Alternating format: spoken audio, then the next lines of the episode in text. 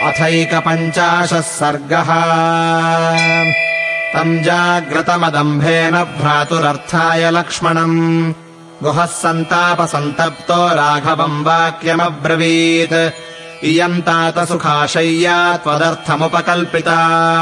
प्रत्याश्वसि हि साध्वस्याम् राजपुत्र यथा सुखम् उचितोऽयम् जनः सर्वः क्लेशानाम् त्वम् सुखोचितः।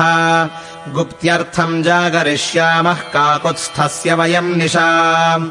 हि रामात् प्रियतमो ममास्ते भुवि कश्चन।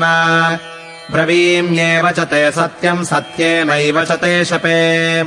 अस्य प्रसादादाशंसे लोकेऽस्मिन् सुमहद्यशः। धर्मावाप्त्यम् च विपुलामर्थकामौ च पुष्कलौ सोऽहम् प्रियसखम् रामम् शयानम् सह सीतया। रक्षिष्यामि धनुष्पाणिः सर्वथा ज्ञातिभिः सह। न मेऽस्त्यविदितम् किञ्चिद्वनेऽस्मिंश्चरतः सदा। चतुरङ्गम् ह्यतिबलम् सुमहत्सन्तरेमहि लक्ष्मणस्तु तदोवाच रक्ष्यमाणास्त्वया नघा। नात्र भीता वयम् सर्वे धर्ममेवानुपश्यता कथम् दाशरथौ भूमौ शयाने सह सीतया। शक्या निद्रामया लब्धुम् जीवितम् वा सुखानि वा। यो न देवासुरैः सर्वैः शक्यः प्रसहितुम् युधि। तम् पश्य सुखसंसुप्तम् तृणेषु सह सीतया।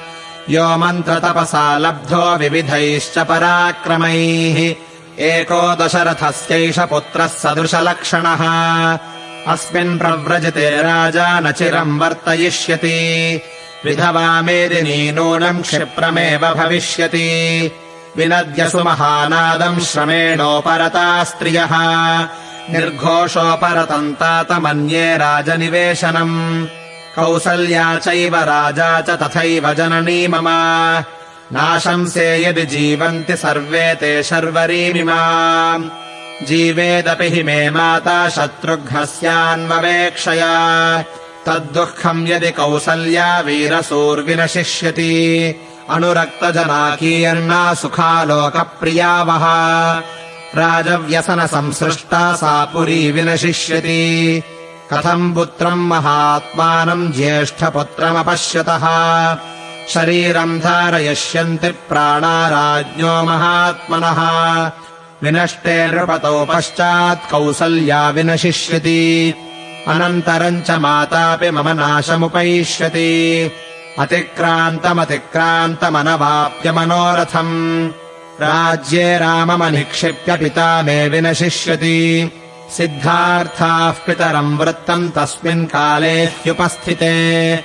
प्रेतकार्येषु सर्वेषु संस्करिष्यन्ति राघवम् रम्यचत्वरसंस्थानाम् संविभक्तमहापथा हर्म्यप्रासादसम्पन्नाम् गणिकावरशोभिता रथाश्वगजसम्बाधाम् तूर्यनादनिनादिता सर्वकल्याणसम्पूर्णाम् हृष्टपुष्टजनाकुलाम् आरामोद्यानसम्पन्नाम् समाजोत्सवशालिनीम् सुखितापि चरिष्यन्ति राजधानीम् पितुर्मम अपि जीवेद्दशरथो वनवासात् पुनर्वयम्।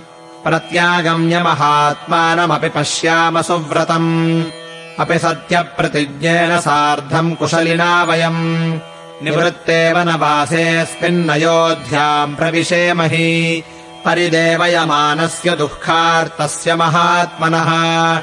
तिष्ठतो राजपुत्रस्य शर्वरीसात्यवर्तत तथा हि सत्यम् ब्रुवति प्रजाहिते नरेन्द्रसूनौ गुरुसौहृदाद्गुहः। मुमोच बाष्पम् व्यसनाभिपीडितो ज्वरातुरो नाग इव व्यथातुरः। इत्यार्षे श्रीमद् रामायणे वाल्मीकीये आदिकाव्ये। अयोध्याकाण्डे एकपञ्चाशः सर्गः